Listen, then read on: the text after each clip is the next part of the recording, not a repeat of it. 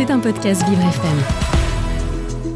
Vivre c'est épatant, mais bien manger et bien bouger, c'est hyper épatant. Carole Clémence et Marie-Alexia Gay.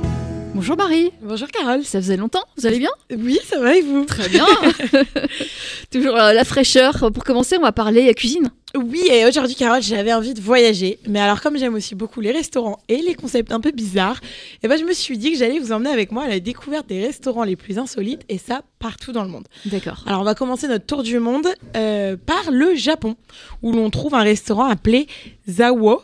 Ce restaurant permet aux clients de pêcher leur propre poisson et de le faire cuire sur place. Alors vous pouvez choisir parmi plusieurs espèces de poissons et de fruits de mer, puis les pêcher vous-même dans un grand bassin rempli d'eau au sein du restaurant, et le personnel du restaurant se fera un plaisir de le cuisiner. Votre poisson selon vos préférences à vous. Il faut pas être pressé. Faut pas être pressé. je- Oui, ça prend combien de temps tout ça J'imagine beaucoup de temps. je sais pas, je pourrais pas vous dire. Et Le deuxième Alors, on reste en Asie parce qu'en fait, notre prochaine destination est située en Chine, dans la ville de Changsha.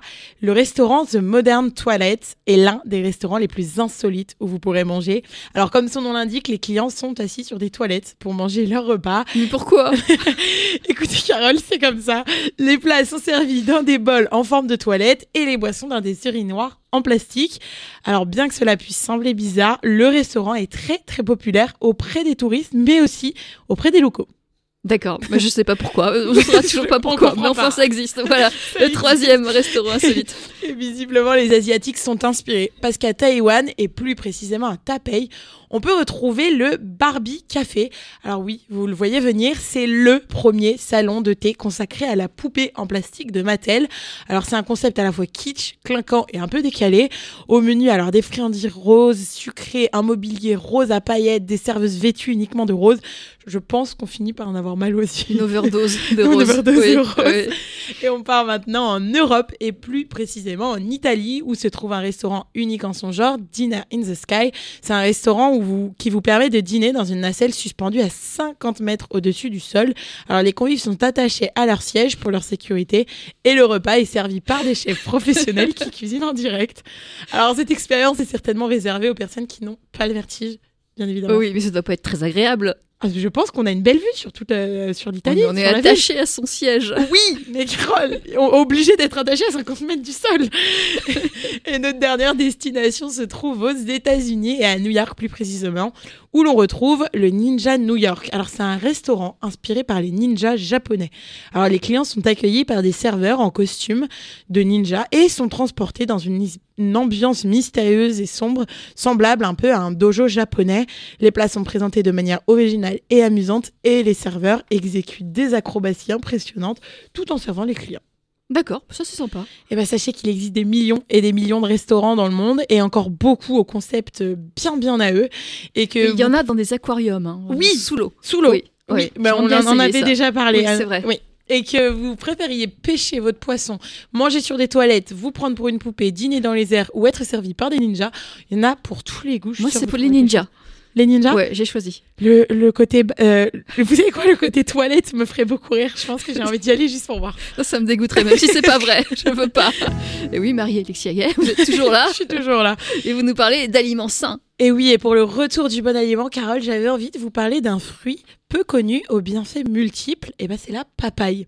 Alors elle se consomme fraîche ou séchée, en collation ou en dessert. Ces petites graines noires ont une saveur légèrement poivrée et sa chair est à la fois sucrée et délicatement parfumée. Et on commence avec ses bienfaits bien évidemment par sa richesse en fibres et en vitamines qui font d'elle un allié à la santé de l'organisme. Alors des chercheurs ont montré qu'in vitro et chez l'animal, que le jus de la papaye avait une activité antioxydante comparable à celle de la vitamine E. Alors c'est un antioxydant bien connu, mais attention, il est préférable de consommer la papaye bien mûre si on veut profiter au maximum de son potentiel antioxydant. Mais alors c'est pas tout, une étude a démontré qu'une consommation élevée de légumes et de fruits, et particulièrement de papaye, de melon d'eau et de cantaloupe était associée à une diminution du risque de souffrir d'un cancer du sein chez la femme. Et d'autres recherches ont révélé que consommer de la papaye au moins une fois par semaine diminuait les risques de souffrir d'un cancer du col de l'utérus chez les femmes ayant le virus du papillome humain. Alors la papaye renferme aussi une forte quantité de catéchines, des antioxydants qui, qui sont associés à un risque plus faible de décès par maladie cardiovasculaire, mais ces effets spécifiques restent encore très peu connus. Et pour les hommes, la papaye contient aussi du lysopène, et plus le fruit est mûr, plus il en contient et plusieurs études ont indiqué qu'une euh, augmentation de la consommation d'aliments riches en lysopène diminuait les risques du cancer de la prostate. On ajoute à tout ça que la papaye est une source donc de fibres alimentaires qui aide à satisfaire l'appétit mais qui diminue aussi le risque du cancer du côlon. Et au niveau cuisine, la papaye permet la réalisation de recettes bien dépaysantes et originales. Elle a l'avantage de se consommer aussi bien crue que cuite, en version salée ou en version sucrée. Elle se marie particulièrement bien, par exemple, avec le citron vert, la noix de coco, la banane, le poisson et la viande blanche. Et en salé, vous pouvez la faire comme une patate douce en salade ou comme en Guyane française en farce dans des blancs de poulet. Ou même en sauce, tout est possible et si vous êtes plutôt sucré, vous pouvez les farcir avec d'autres fruits de saison, les boire en smoothie, ajouter de la papaye en purée dans des gâteaux, des tartes, des glaces ou encore des sorbets. Séchée, elle peut remplacer ou accompagner d'autres fruits dans beaucoup de recettes. Enfin bref, vous n'avez plus aucune excuse pour ne pas manger de papaye. Et on n'aime pas ça Si, si on aime ça. D'accord. Si on aime ça. Mais alors tous les jours dans Aliment Sain, vous nous proposez un, un aliment génial qui guérit de tas de maladies ou qui, qui euh, fait On baisser le risque d'attraper de tas de maladies, de- des cancers, etc. Mais euh, on peut pas tout manger? Non, on peut pas vous tout nous manger. proposez des aliments merveilleux depuis depuis septembre. Alors selon nos besoins, selon nos besoins et selon nos goûts du coup. Oui. Bah alors ce sera pas la papaye pour moi. on fait sans papaye pour Merci. Marie. Marie, on parle bien-être et vous, vous aimez bien dormir, donc vous êtes, euh, vous êtes ravie euh, ici. Vous venez, vous vous levez pour euh, midi, c'est ça? Bon. Oui, mais enfin, je me lève plus tôt quand même. Ah, vous plus travaille avant quand. D'accord. Carole, j'ai trouvé la meilleure excuse pour rester le plus longtemps possible au lit, et ça sans avoir à culpabiliser. Alors apparemment, il faudrait dormir plus en hiver, et je vous jure, c'est la médecine qui le dit, ce n'est pas que moi. Alors l'hiver, c'est toujours un peu difficile de quitter son lit bien chaud, bien douillet, et de combattre cette envie là de s'enterrer sous la couette pour hiverner encore quelques temps. Alors je suis désolée, mais on ne devrait pas se faire autant violence. hein. Bien que nous soyons euh, ni des ours ni des grizzlies, il faudrait qu'on dorme plus longtemps à cette période de l'année et c'est ce que relève le Guardian. Tout vient d'une étude publiée dans le média anglais Frontier in Neuroscience. En gros, elle démontre que le sommeil paradoxal est plus long en hiver, ce qui signifie que la durée de nos nuits devrait varier, et ça selon les mois. Et dans cette étude, cette phase s'allonge en moyenne de 30 minutes lorsque arrive la saison froide. Il faudrait donc allonger en conséquence la durée de sommeil pour permettre un repos optimal. Seule solution selon les chercheurs, avancer l'heure du coucher en soirée car il est quand même plus difficile de changer l'heure du réveil. Mais qu'est-ce que le sommeil paradoxal? Alors déjà, on le sait, mais le sommeil n'est pas une longue ligne droite entre le coucher et le réveil. Il se passe énormément de choses au niveau de notre cerveau, mais aussi au niveau de notre corps pendant cette période.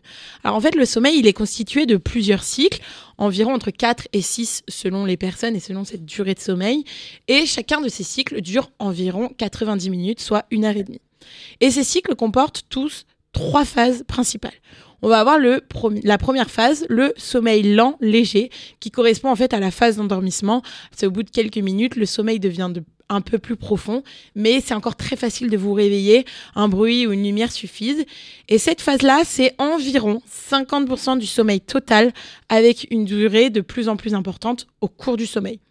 Pour la deuxième phase, on va appeler ça le sommeil lent et profond.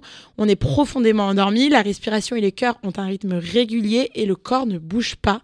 C'est une phase où il est difficile de se réveiller et le cerveau devient de plus en plus insensible aux stimulations extérieures, c'est-à-dire au bruit, aux lumières, etc.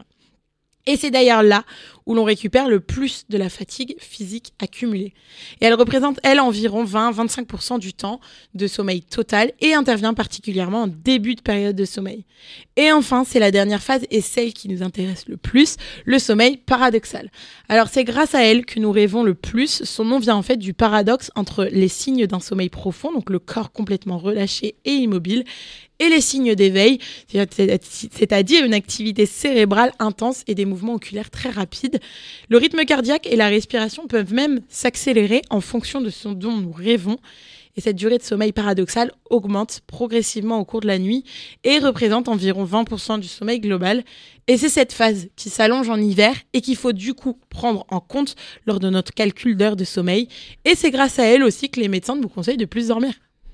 Oui, mais pourtant, euh, euh, le changement d'heure, on dit toujours que c'est mauvais pour la santé, euh, Marie. Et eh bah, c'est pas bénéfique. Et eh bah, et aussi étonnant que cela puisse paraître, mais c'est presque nécessaire à cette santé parce qu'il serait important pour notre sommeil. Et selon cette même étude, l'équipe de recherche le dira mieux que moi. Ils disent, il pourrait faciliter la manière dont notre corps s'adapte à la saison. En hiver, par exemple, changer d'heure permet de s'exposer davantage à la lumière naturelle lors du trajet quotidien matinal. Et en été, il permet de récupérer des heures d'ensoleillement l'après-midi et le soir, puisque le temps est réduit. Et à savoir que les problèmes de sommeil, c'est un vrai, vrai problème de société. C'est 7 Français sur 10 qui sont concernés selon une étude réalisée par l'IFOP. On le rappelle, mais la durée idéale de sommeil d'un adulte est estimée entre 7h30 et 8h30, alors qu'un Français dort en moyenne entre 6h et 7h et se retrouve donc en dette de sommeil, ce qui impacte directement le moral, mais aussi le corps. Donc ça et quoi, Carole, on va profiter de cet hiver qui dure encore un peu pour faire les marmottes et améliorer notre santé. Oui, puis là, vous pouvez faire un petit somme. Hein, je vais aller dormir. Euh, vous avez fini, on se retrouve demain. on se retrouve demain. Allez, bonne nuit. C'était un podcast Vivre FM. Si vous avez apprécié ce programme, n'hésitez pas à vous abonner.